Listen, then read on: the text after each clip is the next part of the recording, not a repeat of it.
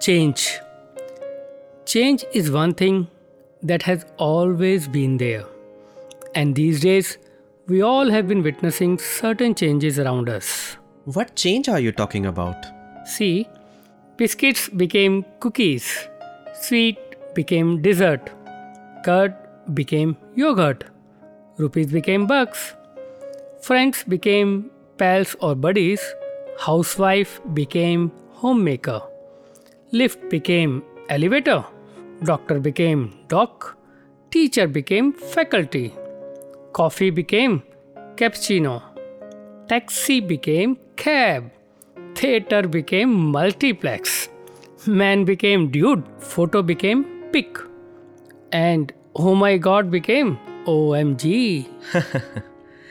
ये तो सिर्फ़ शब्दों का बदलाव है और बदलाव तो जीवन का हिस्सा है बल्कि सृष्टि का नियम है।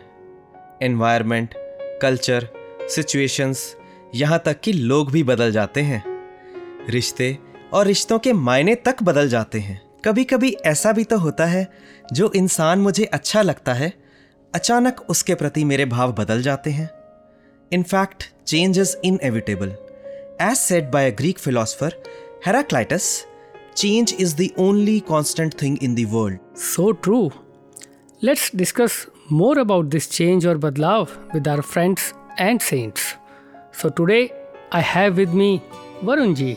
And I have with me Atulji. Namaskar, Namaskar Dhan Nirankar.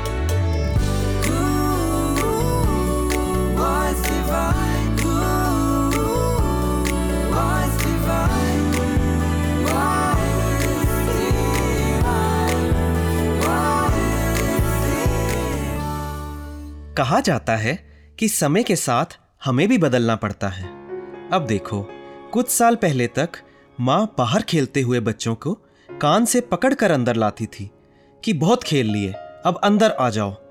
और अब with technology being an important part of our life माँ को बच्चों को बार बार कहना पड़ता है कि बच्चों गैजेट्स छोड़ो, थोड़ा बाहर निकलो विटामिन डी ही ले लो साइकिल ही चला लो। दैट्स क्वाइट अ चेंज जी, बिल्कुल। और मुझे याद आ रहा है कि पहले घर में एक ही लैंडलाइन फ़ोन होता था और कॉल आते ही सब परिवार के सदस्य एक साथ उस फ़ोन के नज़दीक इकट्ठे हो जाते थे कि देखें किसका फ़ोन आया है। और आजकल देखते हैं कि सब चाहे एक ही डाइनिंग टेबल पर बैठे तो होते हैं, लेकिन हर एक के हाथ में अपना अपना मोबाइल होता है और सब उसमें इतने बिज़ी होते हैं कि एक साथ होकर भी एक साथ नहीं लगते। जी पहले नदी में डूबते हुए इंसान को देखकर लोग एकदम से उस व्यक्ति को बचाने का प्रयास करते थे। और आज तो ऐसा भी देखने को मिलता है कि उसे बचाने के बजाय वीडियो बनाने लग जाते हैं। और वरुण जी ये तो रही समय के बदलाव की बात। पर ज़माने और समय के साथ इंसान अपने ही जीवन काल में कितना बदल जाता है ना? एक ही माँ के बच्चे बचपन में आपस में इस बात पे लड़ते हैं कि ये सिर्फ़ मेरी माँ है। दूसरा कहता है, नहीं, ये सिर्फ़ मेरी माँ है।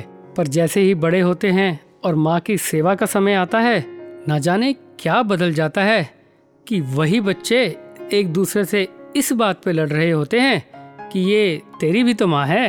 हम्म समझने वाली बात यह है कि एक बाहर का बदलाव होता है और एक होता है आंतरिक बदलाव। एक वातावरण और परिस्थितियों का बदलना होता है और एक है मन का बदलना। अगर मन में पॉजिटिव चेंज और बदलाव नहीं आया तो जीवन निरर्थक हो जाता है।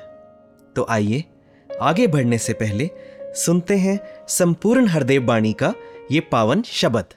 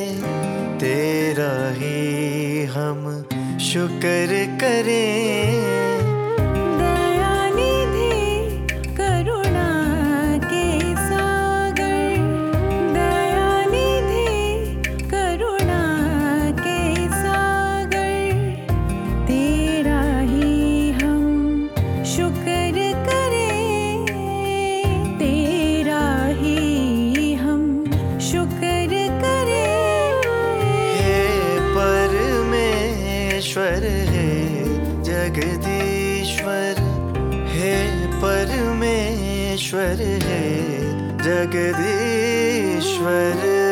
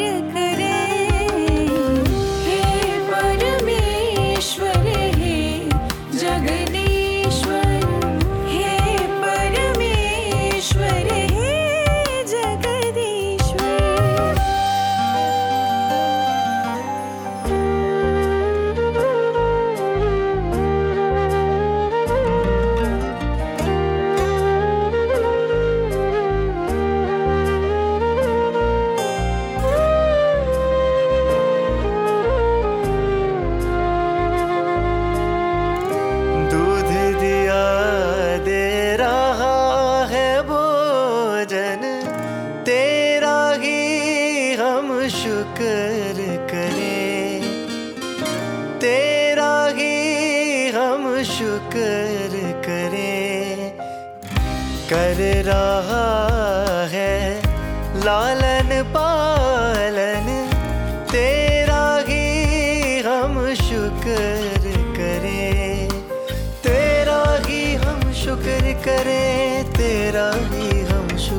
करें तेरा ही हम शुक्र करें।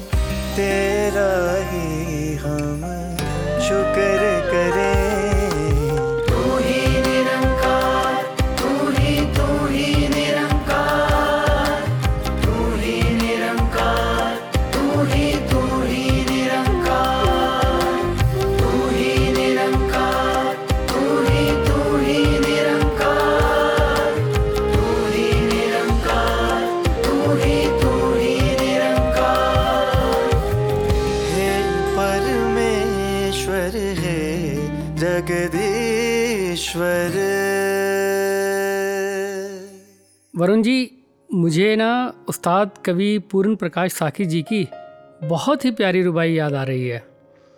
उन्होंने बहुत सुंदर लिखा और कहा कि कहानी बदल सकती है, फसाना बदल सकता है।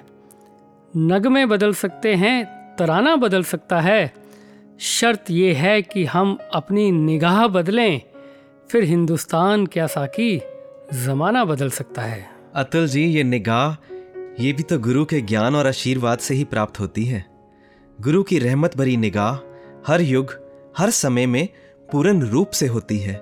चाहे उसके स्वरूप हमें अलग अलग रूप में दिखाई दे, और आज के दौर की और समय की मांग भी यही है कि हम सोशल डिस्टेंसिंग के सभी रूल्स का रिस्पॉन्सिबिलिटी के साथ पालन करें और समाज और देश के साथ गवर्नमेंट द्वारा निर्धारित रूल्स को मानते हुए इस वायरस से लड़ने में सहायक बने। हाँ जी अब देखिए ना इस पैंडेमिक के कारण लग रहा था हमारा एनुअल समागम 2020 शायद होगा ही नहीं। लेकिन सदगुरु की अपार रहमत है कि उन्होंने एनुअल समागम को एक नया रूप दे दिया। वरना किसने इमेजिन किया था कि समागम इस रूप में भी हो सकता है? वाकई गुरुवर्गा कोई दाता नहीं है। मत एदे जई मत नहीं। समागम का रूप किसी जगह का मोहताज थोड़ी ही है जिस मकसद के लिए समागम किए जाते हैं। अगर वो बरकरार है तो रूप फिर चाहे कोई भी हो। जी हाँ समय के साथ चलने और बदलाव में ही समझदारी है। तो आइए आगे बढ़ते हैं और इसी विषय पर सुनते हैं रेवरेंड विजय विचारे जी को। मार्च 2020 शुरुआत के दो सप्ताहों में हमारी ज़िंदगी वैसे ही चल रही थी जैसे बरसों से चलती आ रही है। सुबह के समय पर वही ऑफ़िस पहुँचने की भाग दौड़ बस ट्रेन पकड़ने की कोशिश। शाम होते ही जल्द से जल्द घर वापस आने का प्रयास। कल मैंने क्या किया था? कल मुझे क्या करना चाहिए? इसके बारे में विचार और बहुत कुछ। और फिर एक दिन सुबह सब कुछ बदल गया और आज़ाद पंछी की तरह घूमने वाला इंसान अपने ही घर में कैद हो गया। बस एक खबर ने हमारी जीवन शैली को पूरी तरह से सर के बल घुमा दिया था। इस एक घटना ने हमें कई तरह की सच्चाइयों से रूबरू किया कि कितनी जल्दी हमारे आसपास की चीज़ें, कितनी जल्दी हमारे आसपास की परिस्थितियाँ बदल जाती हैं। यूँ ही नहीं कहा जाता कि बदलाव प्रकृति का नियम है। एक दो दशक अगर पीछे चले जाएँ, अगर मैं कहीं घूमने चला जाता हूँ और मुझे तस्वीर खींचनी है तो मुझे अपने साथ कैमरा कैरी करना पड़ता था। आज हमारे हाथ में मोबाइल है इसीलिए कैमरा अलग से कैरी नहीं करना पड़ता है, क्योंकि अब कैमरा मेरी जेब में आ गया है। बदलाव की विशेषता है उसके परिणाम की गति। बड़ी ही तेज़ी के साथ हमारे आसपास बहुत कुछ बदल जाता है। बदलाव वैसे तो अपने आप में अस्थिरता को दर्शाता है, इसीलिए तो एक बदलाव दूसरे बदलाव को जन्म देता है। हमारी ज़िंदगी मानो एक के बाद एक बदलाव की श्रृंखला ही बनकर रह जाती है। पर अस्थिरता अर्थात इंस्टेबिलिटी ना ही इंसान की ज़रूरत है, ना ही इच्छा। फिर भी इसका बोझ हम बरसों बरसों से साथ में लेकर चल रहे हैं। A motivational speaker Wayne Dyer once quoted if you change the way you look at things the things you look at change बदलाव का स्रोत ही उसके परिणाम को और वो कितनी देर तक टिक पाता है, इसे तय करते हैं। बदलाव अगर बाहरी चीज़ों से हो रहा है तो उसमें अस्थिरता का गुण हमेशा बना रहता है। पर बदलाव अगर अंदर से है, भीतर से है तो उसका प्रभाव हमेशा के लिए बना रहेगा। हमारा दृष्टिकोण बदलते ही वही चीज़ें जिन्हें मैं आज तक गलत मान रहा था, सही थी, इसका एहसास हो जाता है। क्योंकि अब मेरा दृष्टिकोण बदल चुका है। अगर किसी व्यक्ति का स्वभाव ही दूसरे को भला बुरा कहना है, उसे भले ही कोई लाख बार समझाए कि तुम्हारा बर्ताव ठीक नहीं है उसमें बदलाव नहीं आता है। अगर किसी दिन वह दूसरे व्यक्ति की बात मानकर ये तय भी कर ले कि आज मुझे लोगों से अच्छा बर्ताव करना चाहिए तो वो शुरुआती कुछ दो, तीन, चार घंटों तक लोगों से अच्छे से बात करता है। और अचानक उसे यह एहसास हो जाता है कि मैं फिर से अपने मूल स्वभाव के अनुसार चलने लगा हूँ। फिर से मैं लोगों से उसी तरह से बात करने लगा हूँ, जैसे मैं इतने सालों तक किया करता था, क्योंकि उसने फिर से अपने मूल स्वभाव को ग्रहण कर लिया है। क्योंकि बदलाव किसी और की बात अर्थात बाहरी चीज़ से प्रभावित था, इसका असर ज़्यादा देर तक टिक नहीं पाता है। पर किसी दिन अगर उस व्यक्ति को अंदर से ऐसे लगे कि मैंने अब तक जो किया वह गलत था, मुझे अपनी बात करने का ढंग बदलना होगा तो उसमें धीरे धीरे सुधार आता है। और टिकता भी है। फ़र्क इस बार सिर्फ़ इतना है कि इस बार बदलाव की शुरुआत अंदर से हुई है। तो सवाल यह है कि अगर बदलाव अंदर से हो तो क्या ये बदलाव अस्थिरता को नहीं, बल्कि स्थिरता को जन्म दे सकता है? तो क्या अर्थात ये बदलाव स्थिरता का कारण बन सकता है?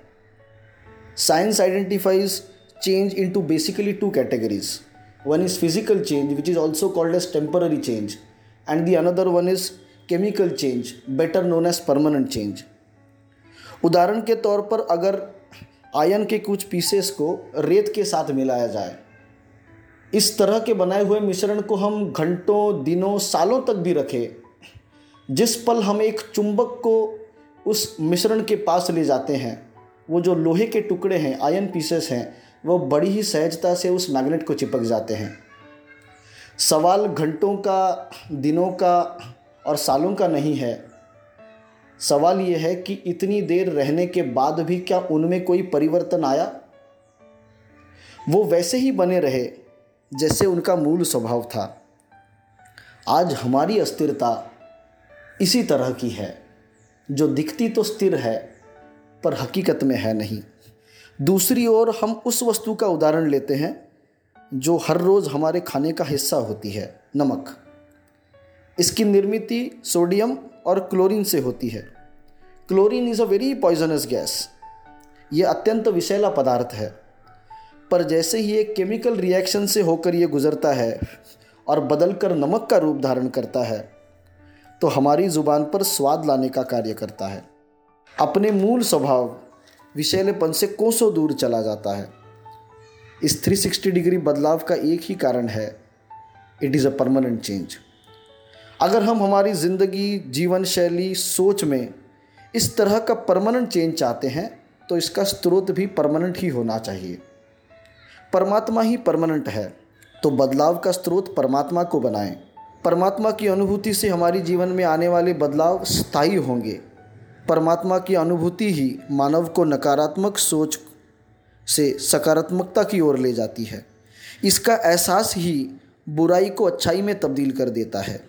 इसी की वजह से द्वेष और नफरत प्यार एवं सद्भाव में परिवर्तित हो सकते हैं। संपूर्ण हरदेव वाणी की पावन पंक्तियाँ इस बदलाव को कितने स्पष्ट तरीके से ज़ाहिर करती हैं। वैसे तो निरंकार प्रभु ये कुल संसार चलाता है, फिर भी देखो ठहरा हुआ कितना नज़र आता है।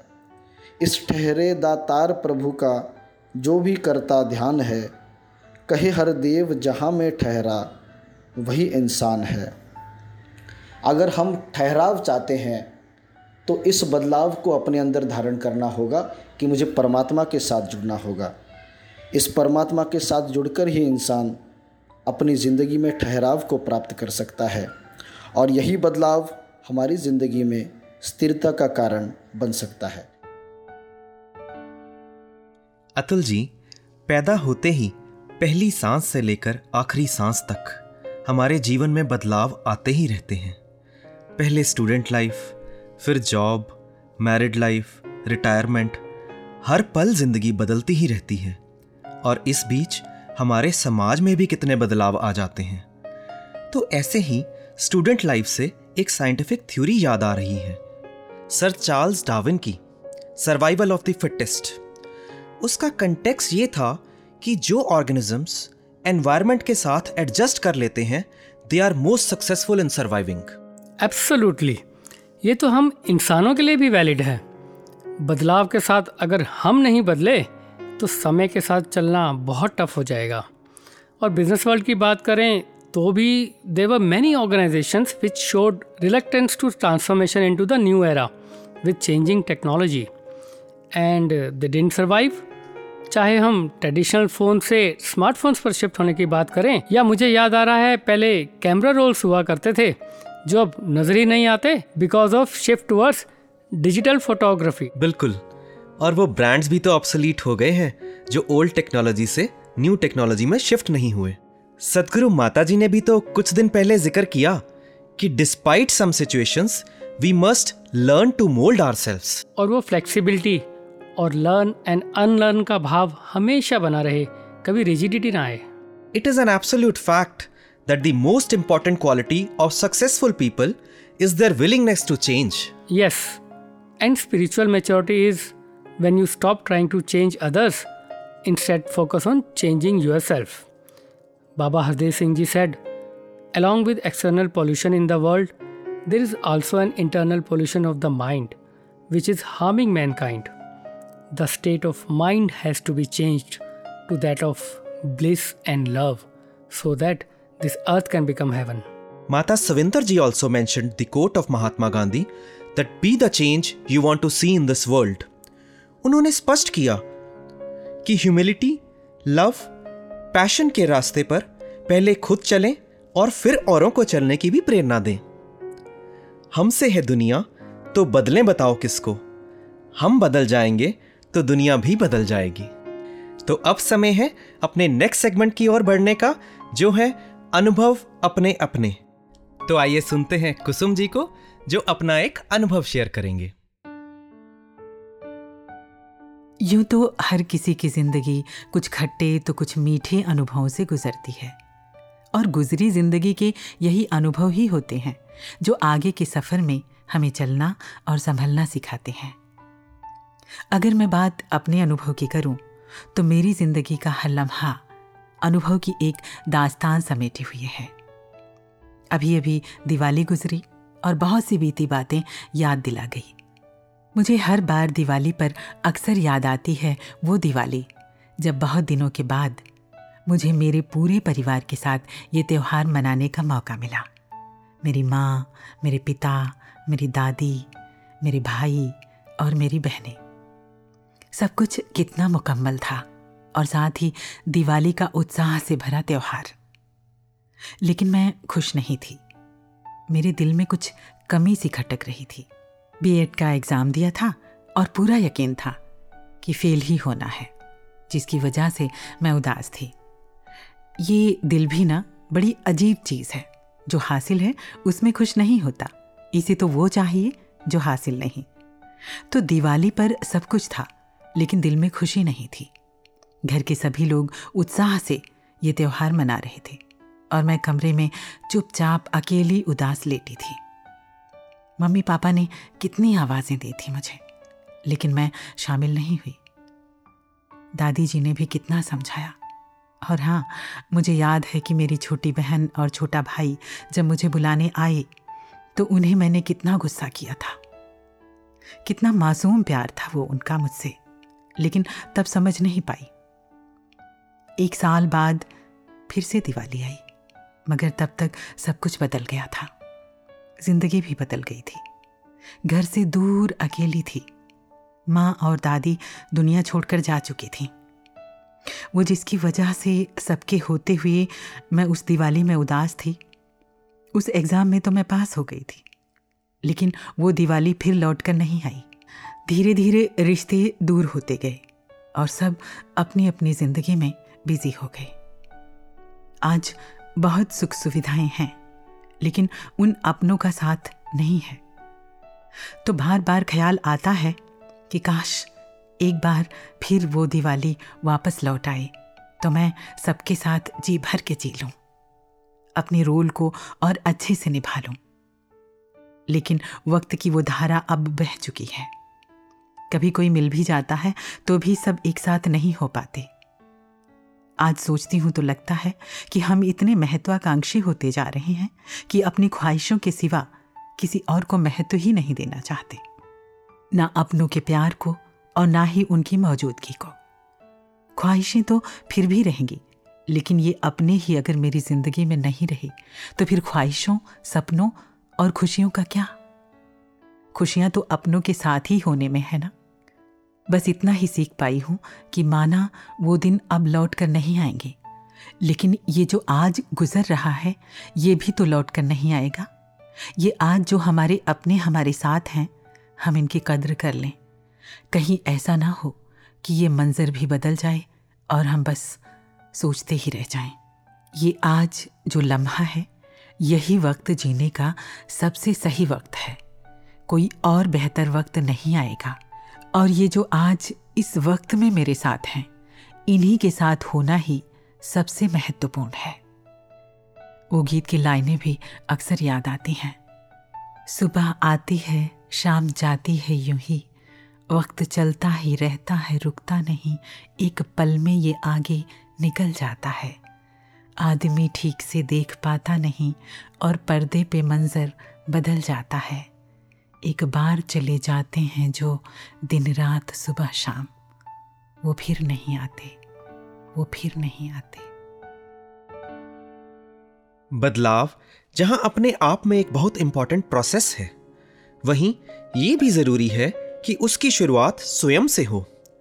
कई बार ऐसा होता है कि जो चेंज या इम्प्रूवमेंट हम एक्सपेक्ट करते हैं, वो चेंज आ नहीं पाता, क्योंकि मेरा फोकस खुद को बदलने की बजाय दूसरों को बदलने पर होता है। मैं चाहता हूँ कि तुम बदलो। तुम चाहते हो कि मैं बदलूं। बस यही चलता रहा तुम्हारे मेरे दरमिया कि तुम बदलो तो मैं बदलूं। वाह क्या बात है। वरुण जी मुझे इससे जुड़ी एक बहुत ही प्यारी कहानी याद आ रही है कि एक बहुत ही अमीर राजा था जिसके पास अथाह धन दौलत थी। महल माड़ियों और नौकर चाकरों की कोई कमी नहीं थी।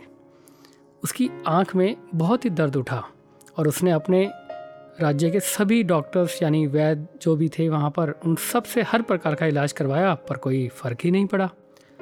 थक हार कर वो एक साधु के पास गया और उस साधु ने कहा कि आपकी आँख का इलाज हो सकता है, पर शर्त यह है कि आपको सिर्फ़ हरा रंग ही देखना है। राजा मान गया, अब क्योंकि पैसे की तो कोई कमी थी नहीं तो उसने बहुत सारा पेंट यानी thousands of litres of green paint जिसे हम कहते हैं, वो मंगवाया और अपने महल की हर चीज़ को हरे रंग में पेंट कर दिया।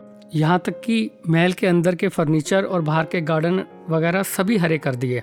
कुछ दिन बाद उस साधु महात्मा का राजा का हालचाल पूछने का मन किया तो उनका महल में आना हुआ और उन्होंने लाल रंग के कपड़े पहने हुए थे, इसलिए नौकरों ने आते ही हरे रंग की दो पेंट की बाल्टियाँ उनके ऊपर उड़ेल दी।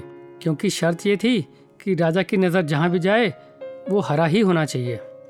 ये सब देखकर साधु महात्मा बहुत हैरान हुए और फिर हँसते हुए राजा को बोले, तुम्हें हरा रंग देखने के लिए इतना खर्चा करने की क्या ज़रूरत थी? ये तो बहुत आसान था। अगर तुम अपने लिए सिर्फ़ एक हरा चश्मा बनवा लेते तो बाकियों को परेशानी नहीं उठानी पड़ती। बदलाव की ज़रूरत अपने लिए थी और तुम दुनिया को बदलने का प्रयास करते रहे। So the point is that we need to change our vision and the world shall appear accordingly. वही बात कि सोच को बदलो, सितारे बदल जाएँगे। नज़र को बदलो, नज़ारे बदल जाएँगे। किश्तियाँ बदलने की ज़रूरत नहीं, दिशाओं को बदलो, किनारे बदल जाएँगे। तो आइए, आगे बढ़ने से पहले सुनते हैं ये मधुर गीत। सतगुरु से हम बहुत कुछ कह गए, सतगुरु से हम बहुत कुछ कह गए। पर निभा पाने में पीछे रह गए। पर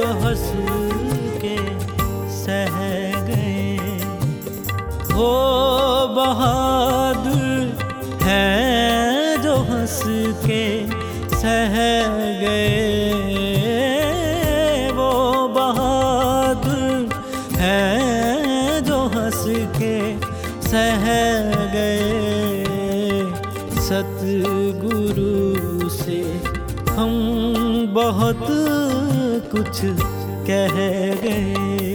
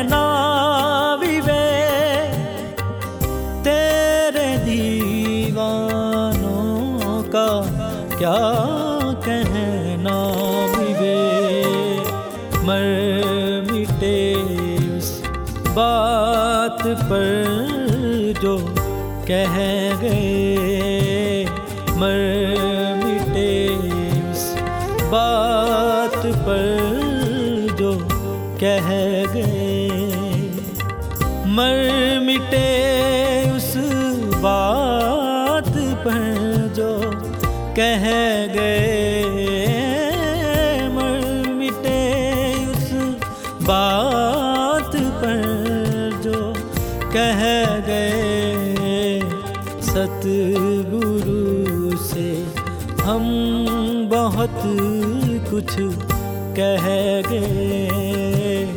सतगुरु से हम बहुत कुछ कह गए।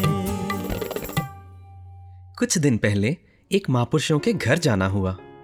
वो बहुत निराश हो रहे थे कि इस साल समागम ग्राउंड्स में सेवा करने का अवसर ही नहीं मिला। वास्तव में उनका सेवा का इतना जज्बा है कि इन दिनों में उनका समय ऑफ़िस से ज़्यादा समागम ग्राउंड्स में बीतता था। ऐसे संतों का निराश होना तो स्वाभाविक है ना? हम्म मैं आपकी बात समझ रहा हूँ, लेकिन मैं यहाँ पर थोड़ा सा डिफर करूँगा। एक समय था जब हमारी सेवा सिर्फ़ समागम ग्राउंड तक सीमित थी। अब तो सदगुरु माता जी ने वो सीमाएँ और बाउंड्रीज ही हटा दी हैं। हमें ऐसा अवसर प्रदान किया है कि हम घर पर समाज में कहीं भी हों सब जगह सेवा कर सकते हैं।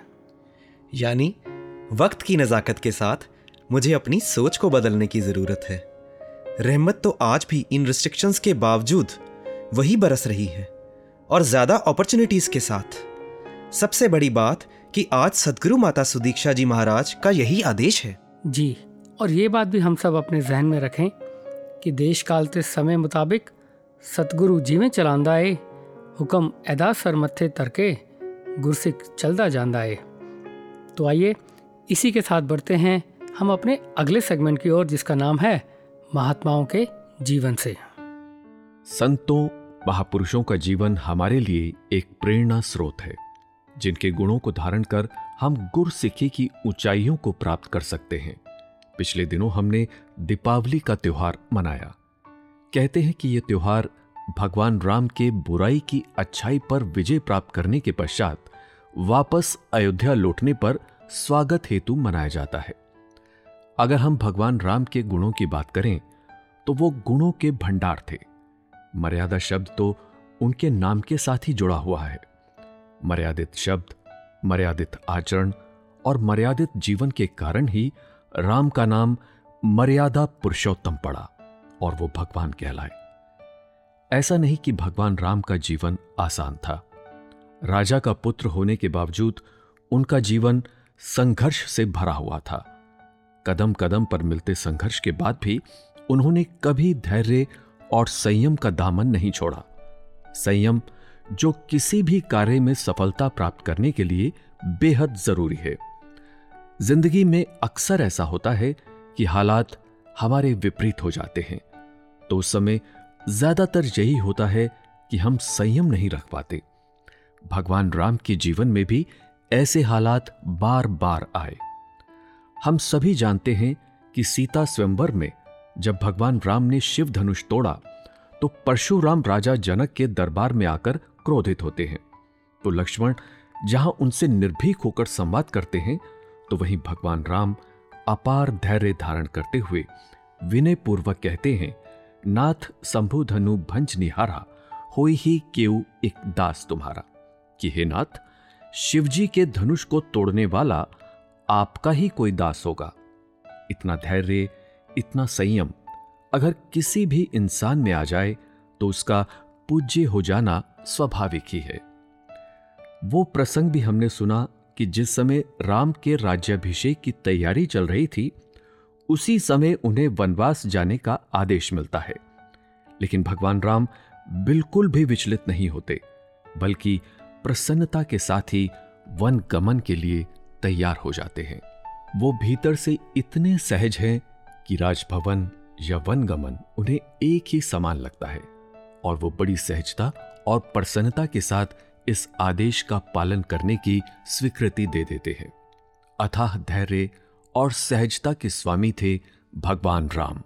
अगर हम बात समानता की करें तो भगवान राम के लिए सभी बराबर थे। केवट हो या सुग्रीव, निषाद राज हो या विभीषण, हर जाति, हर वर्ग के मित्रों के साथ बिना किसी भेदभाव के उन्होंने रिश्ता निभाया।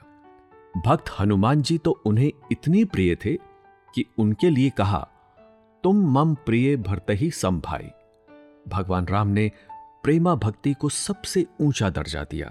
शबरी, जिन्हें नीची जाति का कहा जाता था, उनके हाथों से प्रेम पूर्वक जूठे बेर भी खाए और भगवान व भक्त के अनूठे रिश्ते की मिसाल कायम की। वनवास के दौरान जब रावण माता सीता का हरण कर लेता है तो राम एक आदर्श पति होने के नाते विचलित तो होते हैं, किंतु अथाह धैर्य का परिचय देते हुए एक मर्यादित ढंग से रावण तक पहुँचने का प्रयास करते हैं। भगवान राम लंका जाने के लिए तीन दिन तक समुद्र से मार्ग देने के लिए प्रार्थना करते हैं। जबकि ऐसा कहते हैं कि यदि वे चाहते तो पल भर में समुद्र को अपने दिव्य बाणों से सुखा सकते थे, किंतु उन्होंने ऐसा नहीं किया। राम सर्व सक्षम है। लेकिन फिर भी मर्यादा का पालन करते हैं। वो अथाह शक्ति संपन्न है, लेकिन फिर भी झुके हुए हैं।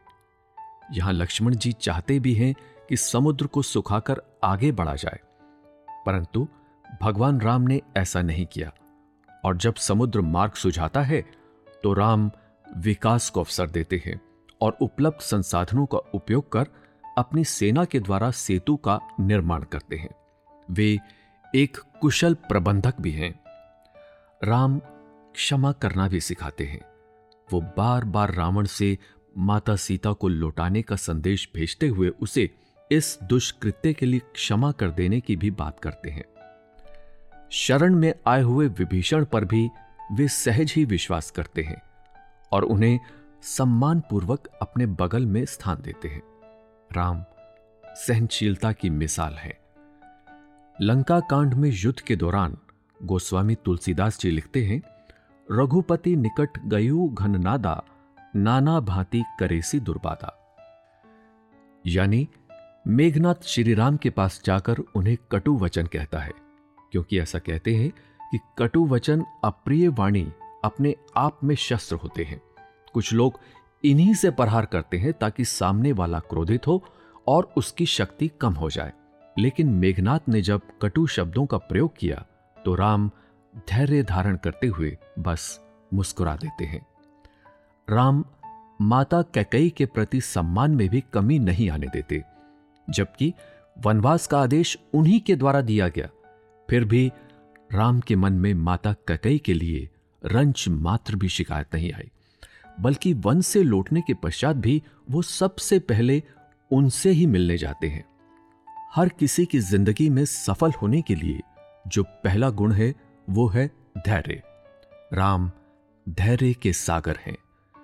भगवान राम के धैर्य और संयम का ही परिणाम था कि उन्हें हर जगह विजय प्राप्त हुई और वे आज भी पूजे जाते हैं। काश कि हम भगवान राम को पूजने के साथ साथ उनके गुणों को भी अपने जीवन में धारण कर पाए। राम एक आज्ञाकारी पुत्र आदर्श पति और प्रिय भाई हैं। शबरी व हनुमान के भक्त वत्सल, सुग्रीव व केवट के परम मित्र और एक प्रजापालक आदर्शवादी राजा हैं। भगवान राम हमें सिखाते हैं कि व्यक्ति को हर परिस्थिति के लिए तैयार रहना चाहिए और हर परिस्थिति में सम रहकर उसे प्रसन्नतापूर्वक स्वीकार करना चाहिए। जिसमें त्याग और धैर्य की भावना होती है वो कभी दुखी नहीं होता और सहजता से अपने कर्मों को निखारता हुआ जीवन में हर स्थान पर सफलता पाता है। तो हमने बदलाव पर इतनी बातें की। बदलाव तो प्रकृति का नियम है, पर जो नहीं बदलता, स्थिर है, वो है सर्वव्यापी परमात्मा। रचना बदलती है रचनहार नहीं बदलता। प्रकृति बदलती है निरंकार नहीं बदलता। तो बेशक प्रकृति में बदलाव आते रहें पर हम अपने मन का नाता स्थिर निरंकार के साथ जोड़ कर रखें। जी बिल्कुल। और अब वक्त हो चला है इस एपिसोड को भी ठहराव देने का। तो वरुण जी क्यों ना सबसे इजाज़त ली जाए? लेकिन जाते जाते सबसे एक गुजारिश कि अपने फीडबैक हमें देना ना भूलिएगा। हमारा ईमेल आईडी है voice divine at Nirankari dot O R G और चलते चलते जुड़ते हैं सदगुरु के संदेश से जो हमें मजबूती और स्थिरता प्रदान करते आए हैं और करते रहेंगे। तो आप दीजिए इजाज़त वरुण। और अतुल को नमस्कार धन निरंकार।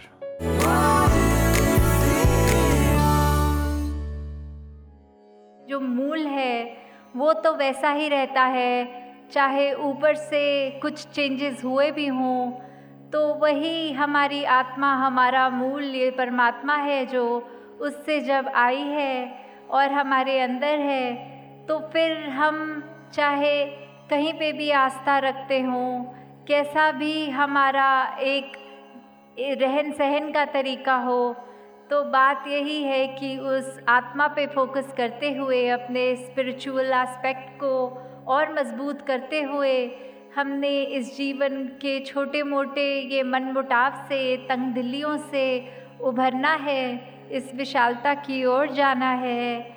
और कैसे फिर हमें ये पता लगेगा कि जब हम इस निराकार के साथ जुड़ गए, ये तो अपने आप में इतना स्थिर है, इतना मज़बूत है, ये किसी भी स्थिति से बदलता नहीं है, डगमगाता नहीं है। तो जब हम इतने इस विशाल के साथ जुड़ जाएँगे तो हमारे जीवन में भी कैसी भी स्थिति आए, वो हमको डगमगाने पे मजबूर नहीं करेगी।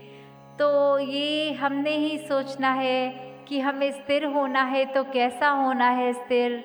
देखा जाए तो एक, अगर एक छोटा सा तालाब देखते हैं, एक पौंड देखते हैं तो उसमें भी काफ़ी बार एक स्थिरता तो होती है, पर वो कीचड़ का रूप वाली स्थिरता आ जाती है, उसमें बहुत ही गंदगी होती है।